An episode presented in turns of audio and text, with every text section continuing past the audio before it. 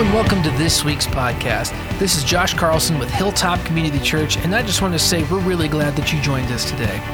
If you're new to the church, make sure to visit us online at hilltopchurchnv.com and fill out one of the online connection cards. We'd love to get connected with you and just say hello. While you're there, you can also find out more information about the church, get connected in Bible studies, submit prayer requests, and even find other sermons on the website as well. Now, make sure that you have your coffee, have your Bible, and your notepad ready to go because we're about to get started with today's message. Well, good morning. Please make it a point to continue these conversations afterward. They are really, really important. That fellowship of the body is, is uh, super, super important. It's why we get together. And uh, not only that, but uh, today, just think of it. You have something to speak with your grandkids about someday, right? That you not only went through a time change, because time changes may be a thing of the past, right? Uh, but you made it through the flood of 23 just to be here. Uh, it's really good that all of you are here. It's been a, it's been a winter, right? It, hasn't just hasn't stopped. Uh, still not over. Uh, my name's Don. I was one of the pastors here for about 20 years, and I retired just about a year ago. So I'm uh, really looking forward to this opportunity. And yeah, I, I, heard a rumor that it was John Robertson's birthday, so please make sure to embarrass him. Uh, yeah, he's, he's part of the security team that keeps us safe, so a little embarrassment never hurts. Um, I was sorry to miss the beginning of this series last week. I caught it. I caught Roger's message online, but I was in. Um, in Oregon, a, a, good friend of ours from the time that we lived there, he, he passed away, and the family asked me to do his, uh, his funeral service. And so it was just a really special time to get together with his kids. We, we've known them for almost 50 years. And uh, his name was Pete. And as we talked with his kids and just saw the impact of his life, it was so obvious that. Um, Pete fulfilled God's purpose for his life. Now, he was a humble man and a hard worker. He was not a flashy guy. He would not attract attention in a, a group of people. He started out life as a dairy farmer and uh, decided really quickly that was not the route he wanted to continue. Uh, and uh, I could tell stories, but uh, he worked a number of jobs, ended up as a school custodian. Again, not real flashy, but he lived to serve other people. And as I, you know, just saw the impact of his life, I thought, wow, I want to have an impact like that. And we all do. We all want to be, I think, people of integrity. That means the outside matches the inside, and the inside matches who Jesus has made us. We want that. We want to be people where our lives make a difference where God really uses us. And that's what this, this series is all about. That in order for us to be people of integrity, in order to be people where our lives really make a difference, God needs to grow us and stretch us. It isn't like we believe in Jesus and we're done. God keeps, that's just the beginning. He keeps growing us and stretching us. I'm discovering that, you know? My gosh, I'm, I'm still growing and being stretched in retirement, maybe even more so than ever. Uh, maybe Michelle a little more, but uh, yeah. Um, that's another story. Uh, anyway, we, um, one way God grows us and stretches us is to have us grow His heart his love for people that we might not ordinarily want to be around. That's what happened to Jonah, right? And we'll see that this week with, um, with Daniel and his three friends, and next week with Daniel. And uh, we'll be looking at Daniel 3 this week, Daniel 6 next. And really, this takes in the gamut of ages.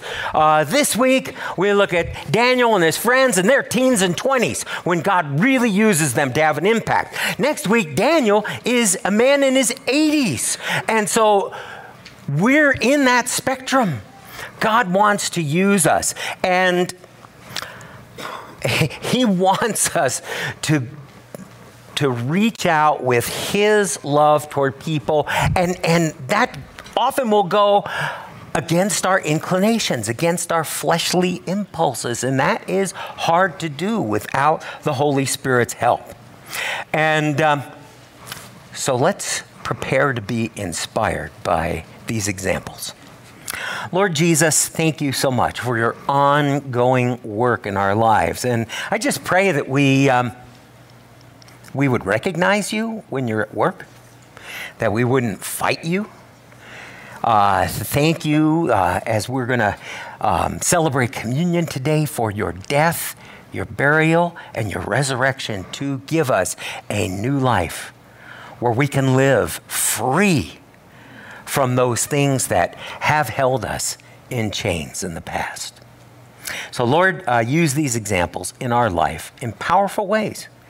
And we ask this in Jesus' name. Amen. Now, Daniel, um, you'll see in your handout there's a, a timeline for, for Daniel, and that will help you for this week and next. Um, these things happened centuries ago, but they apply to our lives today. Daniel was born in about 620 BC, and he must have been in a family with some uh, of some importance, some connections based on what happened to him. Now, when he was a teenager, there was a um, an event that he may not have even noticed, but it sure impacted his life uh, before too long. There was a big battle in, uh, t- today it would be in southern Turkey, near the border of northern Syria. Uh, in fact, right around where those earthquakes are, in a town called Carchemish. And that was where the Assyrian Empire and their allies, Egypt, they were defeated by Babylon. And that, that indicated a paradigm shift. Assyria was gone as a world power, and Egypt was in decline, and now Babylon was in the rise. And Nebuchadnezzar, the leader of the armies of Babylon, he didn't waste any time flexing his muscle. In fact, that very year, he showed up and surrounded Jerusalem. It was the first of three times that he would do that. And this time, he took uh, King Jehoiakim captive, and he also kind of skimmed off the best and brightest from, um, from Jerusalem and took them back with him to Babylon. And Daniel was one of that group. Now, this was actually kind of a left handed reward. Sorry if you're left handed. Uh, it was Daniel and his friends were recruited because they were such great candidates. This is the way it's put in Daniel 1. They were young men without any physical defect, good looking, suitable for instruction in all wisdom, knowledgeable, perceptive, and capable of serving in the king's palace, and to teach them the Chaldean language and literature. In other words, they're good looking, smart, and healthy teenagers. And they went right to work at this university. And they studied things like uh, agriculture, architecture, astronomy, law, math, and three languages. So if you're in high school and complaining about one, uh, they were taking three Sumerian, Akkadian, and Aramaic. And this was all so that they might enter government service, so that they might help integrate the Jewish people into Babylonian society. Now, clearly, this beat being enslaved but not by much because they were in this university far from home. They, they, they were taken hundreds of miles away from home and against their will. And how many of us have found ourselves in situations that we really did not want to be in? You kind of go, I didn't sign up for this, but here you are, right? Uh, maybe situations out of your control situations brought about due to illness or death or some uh, family turmoil like uh, divorce or some, some employment turmoil like an involuntary transfer or, or even loss of a job. But it's interesting that we don't hear anything about how these four young men felt about being where they are. They obviously didn't like it. That goes without saying. But it's clear that they learned early on to trust God in the midst of their new, unfamiliar, and probably unwelcome surroundings. Not only that, but they experienced spiritual opposition from the outset. For one thing, their names were changed from names that glorified God to now uh, names that glorified Babylonian gods, and that they are listed in your handout.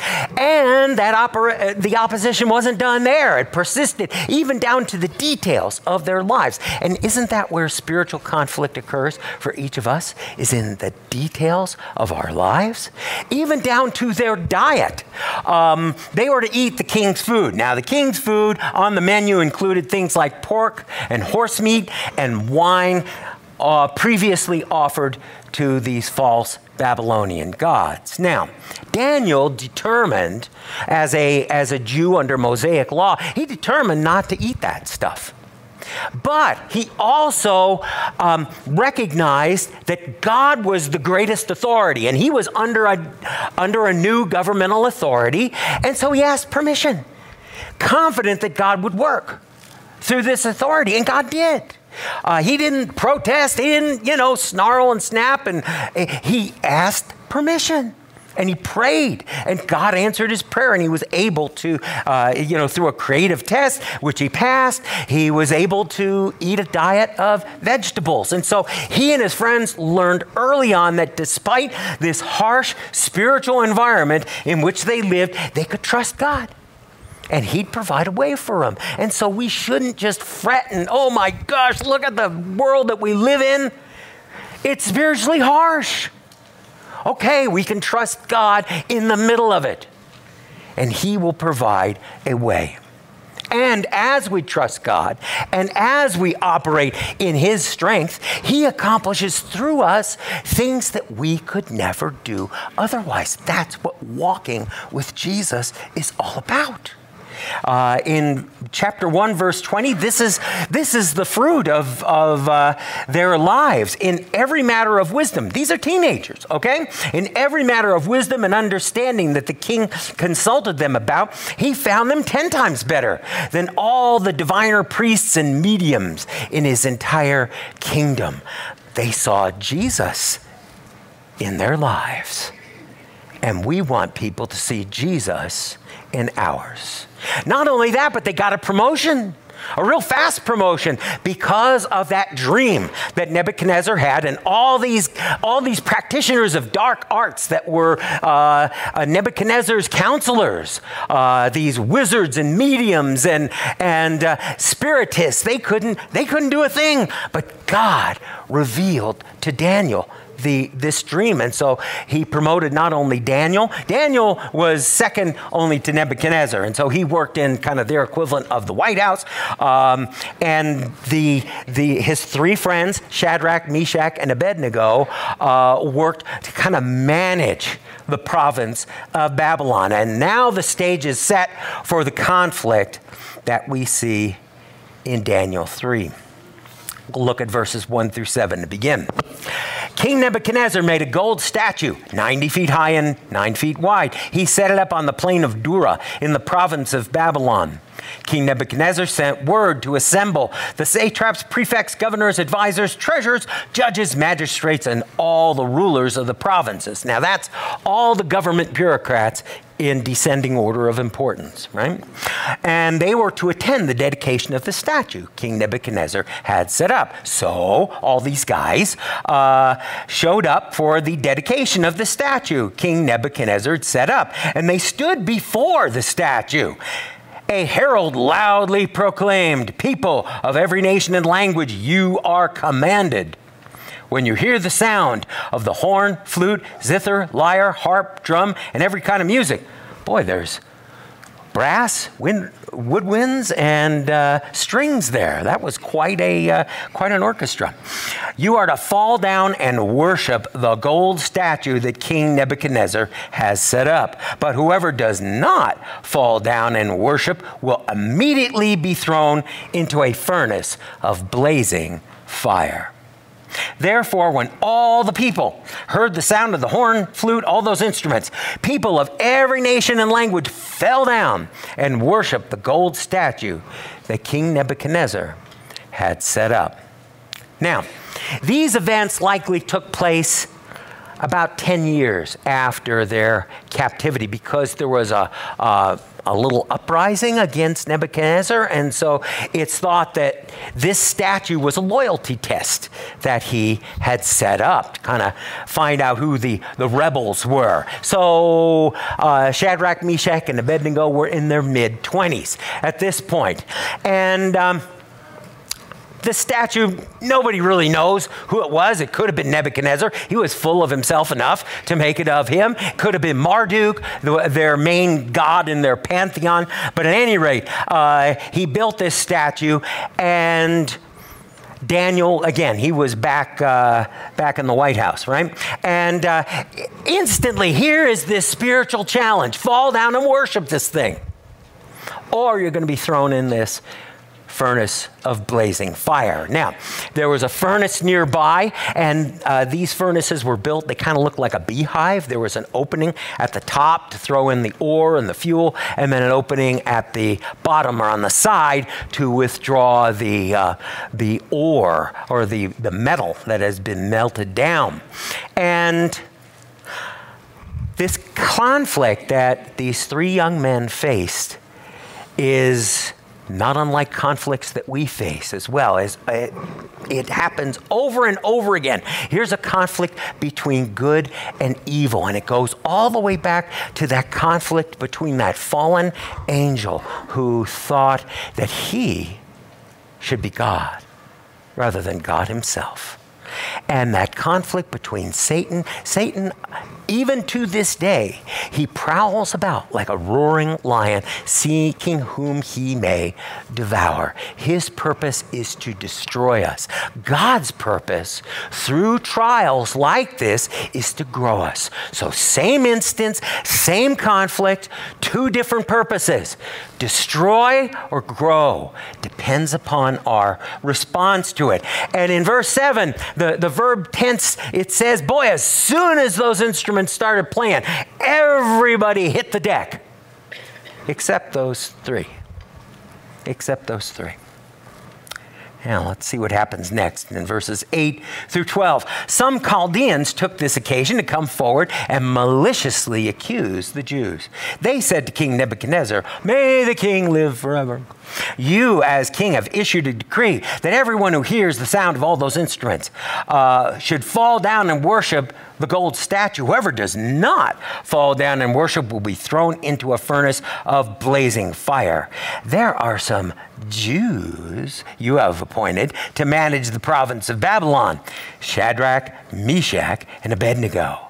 These men have ignored you, the king. They do not serve your gods or worship the gold statue you have set up.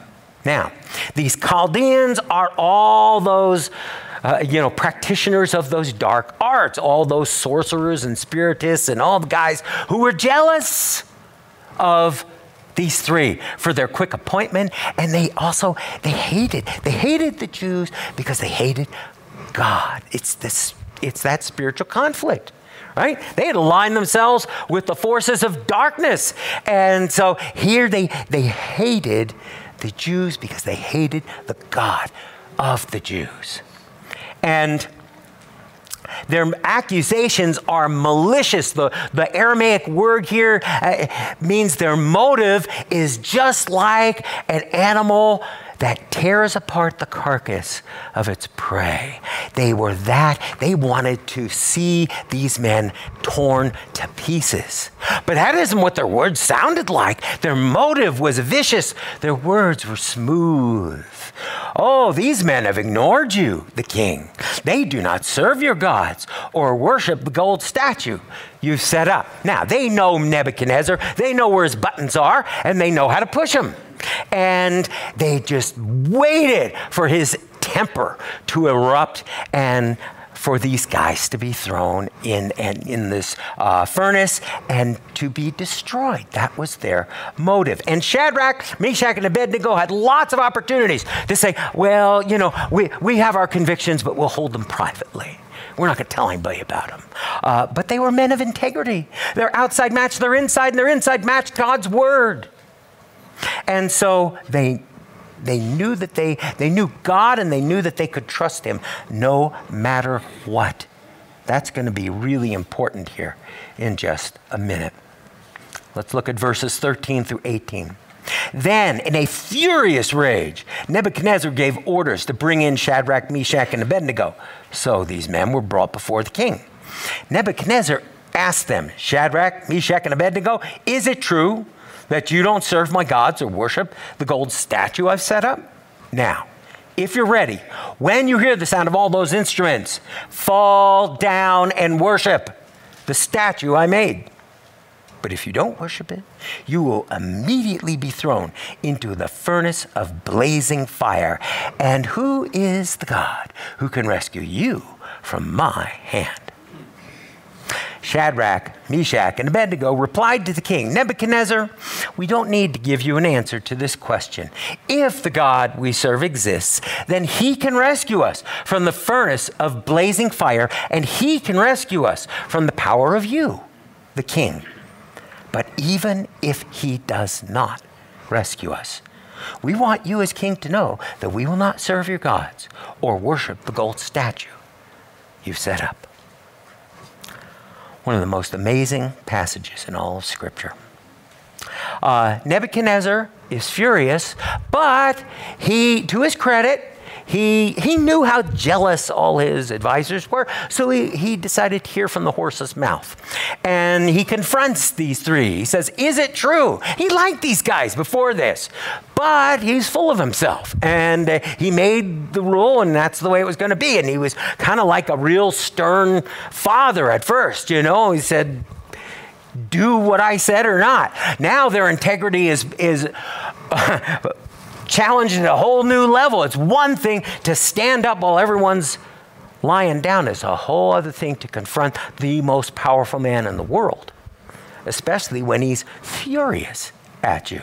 And he makes the spiritual test crystal clear bow down and worship this statue, or you're going to burn up. And he, he tops it off by poking them in, in their spiritual eye. And who is the God who can rescue you from my power? Whoa! He is putting himself above God. And uh, he's also giving the three young men one last chance to escape certain death by compromise. All you got to do is compromise. Go along with me, and, and everything will be all right. And uh, then they respond in just an amazing, amazing way. I'm sure that these three friends had had many what if conversations uh, along with Daniel, and they knew what each other uh, felt and believed, and so they responded as one. And in verse 16, they said, We don't need to give you an answer to this question. That, that means we're not going to change our answer. We're not going to be intimidated or cowed by uh, fear of you. And then in verse 17, they said, if the God we serve exists, they, they take uh, Nebuchadnezzar's point of view for just a moment if God exists, He's able to rescue us from the furnace and your power. In other words, our God is greater than you. But th- that was a pretty confrontive statement, but they did it in a, in a polite way, in a respectful way. Again, they're not responding in kind, they're not getting angry and, you know, they, instead, they stated the truth, but with a very respectful way. And then in verse 18, one of the most amazing statements in the whole Bible. But even if he does not rescue us, we want you as king to know that we will not serve your gods or worship the gold statue you set up. I think this is probably the biggest part of their legacy, not just their miraculous deliverance, but their faith in God, regardless of the outcome, even if you don't. And we be, eh, you know, it's interesting. Eh, I think we face similar situations all the time. Are we going to trust God or not? Are we going to trust God or are we going to try and make a deal with Him? God, I'll trust you as long as you do this, this, and this. If not, forget it. Forget trusting in you. I've known people who've basically said that. There are some Christian teachers today who mislead others by saying, all we've got to do is pray hard enough and declare what we want, and we're going to get it. I don't hear that from these three young men. They make no demands of God. They say, even if things don't work out the way we want, we will still trust you. And we, our outside behavior matches the inside, and the inside matches who Jesus made us when we trust God completely, regardless of the outcome. And that is hard. It's easy to say, but it's hard to do. Even if I don't get better, even if I lose my job, even if my friends turn away from me, even if my family misunderstands me, I will still trust you, Lord. And many times there's consequences for doing that, and there were for these, these three young men. Verse 19 Then Nebuchadnezzar was filled with rage, and the expression on his face changed towards Shadrach, Meshach, and Abednego. He gave orders to heat the furnace seven times more than was customary, and he commanded some of the strongest soldiers in his army to tie up Shadrach, Meshach, and Abednego and throw them into the furnace of blazing fire. So these men, in their trousers, robes, head coverings, and other clothes, were tied up and thrown into the furnace of blazing fire. Since the king's command was so urgent and the furnace extremely hot, the raging flames killed those men who carried Shadrach, Meshach, and Abednego up. And these three men, Shadrach, Meshach, and Abednego, fell bound into the furnace of blazing fire. Now, he went, Nebuchadnezzar went from being, you know, stern parent to just stark raving mad. And uh, he, he's furious at being challenged. And, and truly, there can't be two opposing truths that are true, right? Either he is the ultimate authority or God is. And again, we don't have to be obnoxious or rude uh, when we are um, stating our faith to others, when we're sharing our faith to others. We don't have to be, you know, us versus them. That's kind of the, the tone of our times, isn't it? Let's make factions. Let's, and that kind of appeals, appeals to the flesh too, doesn't it? Right? Uh, it's us versus them, and us are right and they're wrong, and uh, we'll get in your face. You don't see that here at all. On the other hand, you can't expect a warm welcome if you are challenging the, the very foundation of someone's life. But you do it, you express kindness and love to them as we speak and live out the truth. And that is something that can only be done in the Holy Spirit's strength. Otherwise, it ends up weird. It ends up looking just like the world, right? Ends up looking like politics. That's not the Holy Spirit's work. And boy, everyone was just hopping. Uh, Nebuchadnezzar is commanding, and they're, they don't want to be on his wrong side, and he's furious. And, and the expression heat the, the, the furnace seven times means get it as hot as you possibly can. And then his, his elite uh, soldiers grab these guys, tie them up, bring them up to the top of the, the furnace. And since heat rises, when they open it up, the, the blast from the furnace kills these men as they let Shadrach, Meshach, and Abednego fall into the furnace. And the deed's done. And Nebuchadnezzar is thinking, who's the God that can rescue you from my power? Well, he's about to find out.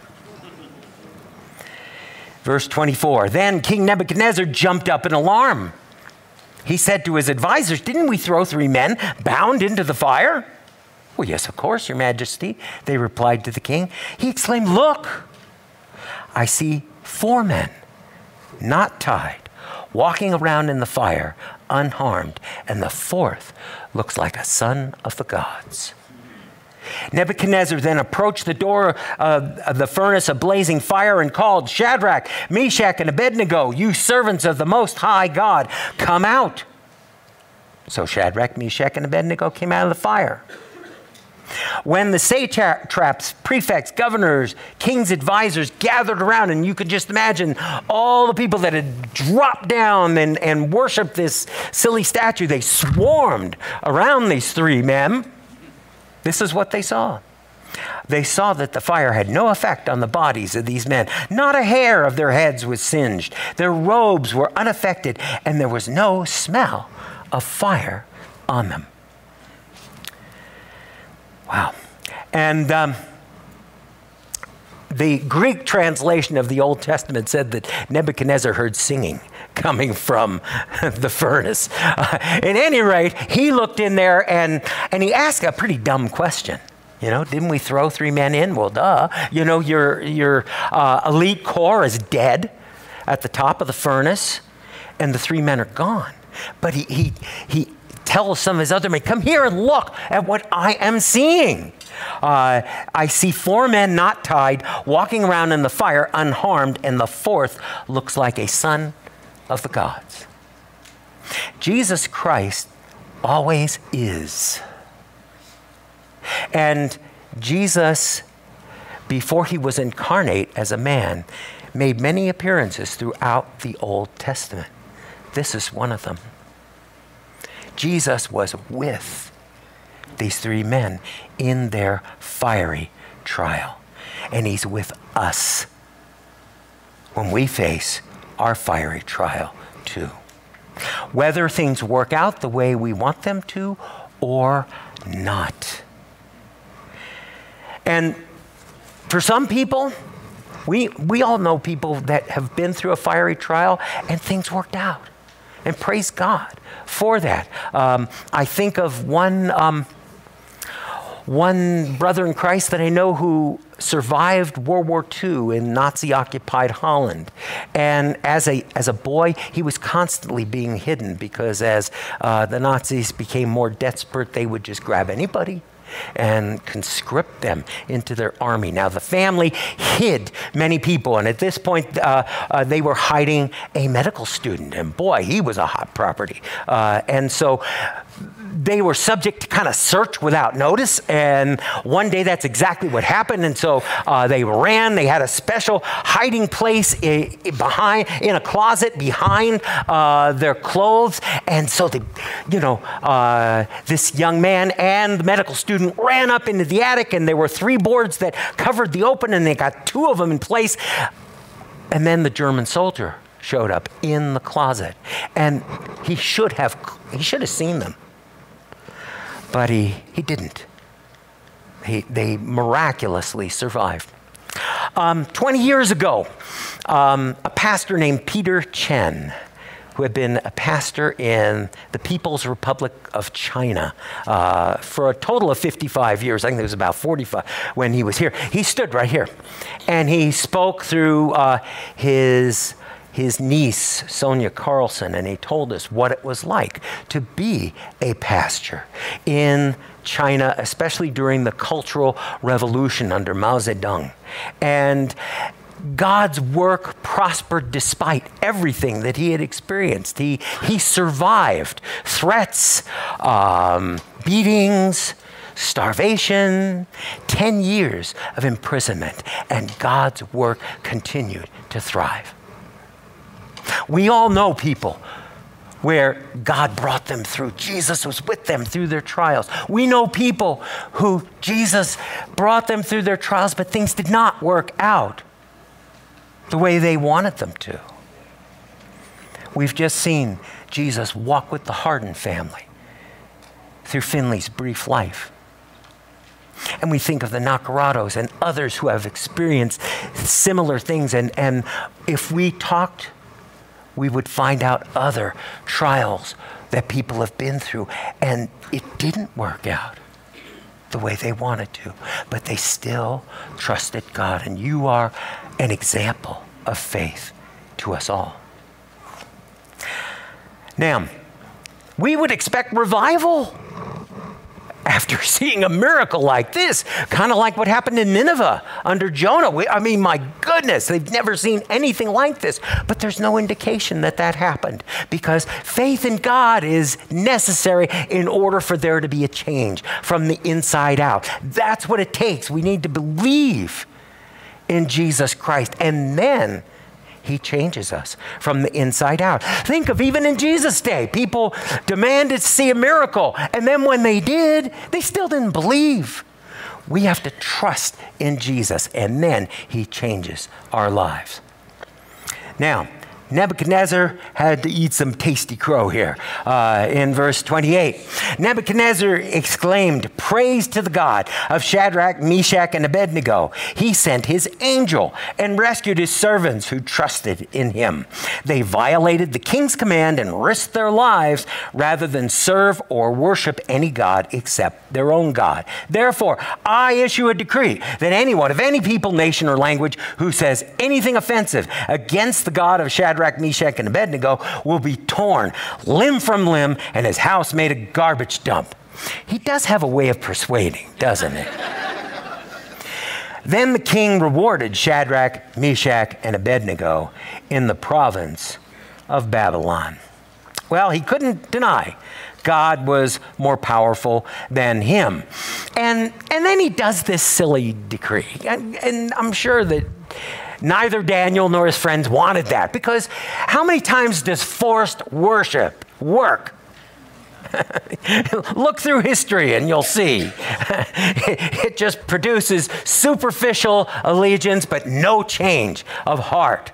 God wants our heart. He wants us to believe in Him. And this, uh, this directive from uh, this ultimatum from Nebuchadnezzar wasn't going to change anybody's heart. But for a dictator, that's probably a, as big of a compliment as he could possibly give. Now, this is the second time Nebuchadnezzar had seen God in power. The first was when Daniel interpreted the dream, and now this but it seems like he suffers from spiritual amnesia. He forgets quickly who he is and who God is and gets the two confused. And we don't want to do that.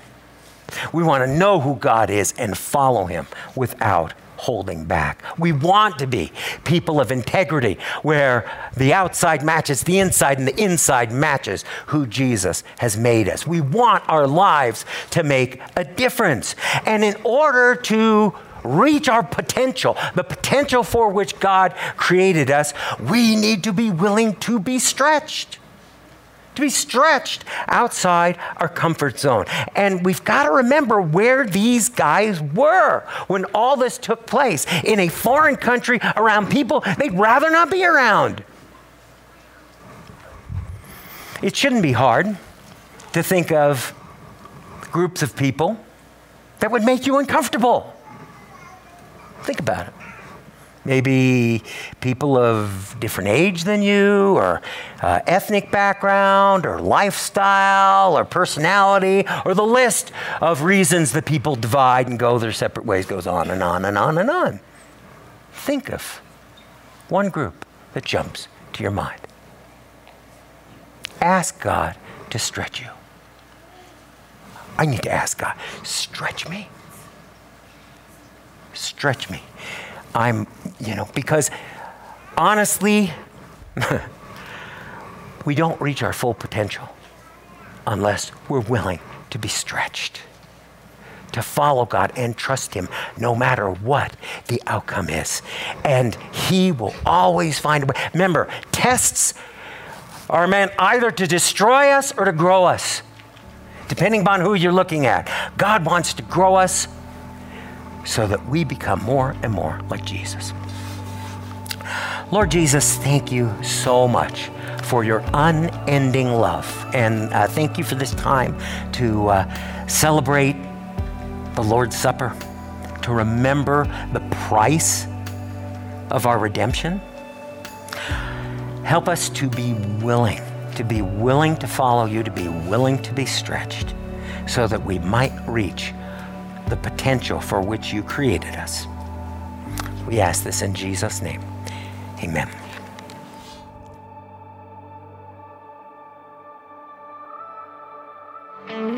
Thanks for tuning in and joining us today.